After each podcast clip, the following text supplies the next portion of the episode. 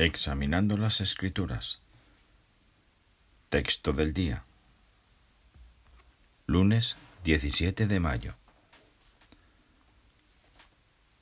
Sigan llevando las cargas los unos de los otros.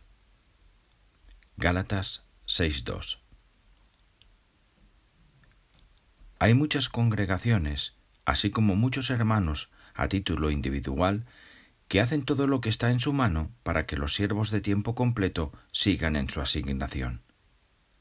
Por ejemplo, los animan a continuar en ella, les dan dinero u otras cosas materiales que necesitan o cuidan de sus familiares.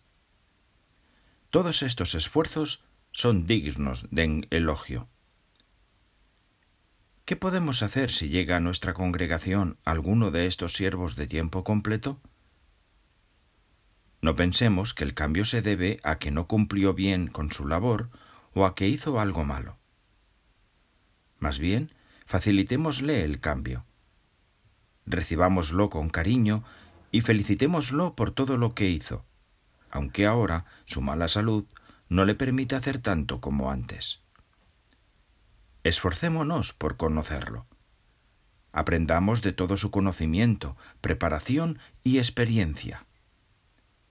Al principio puede que el hermano necesite ayuda para conseguir vivienda, transporte, trabajo u otras cosas básicas.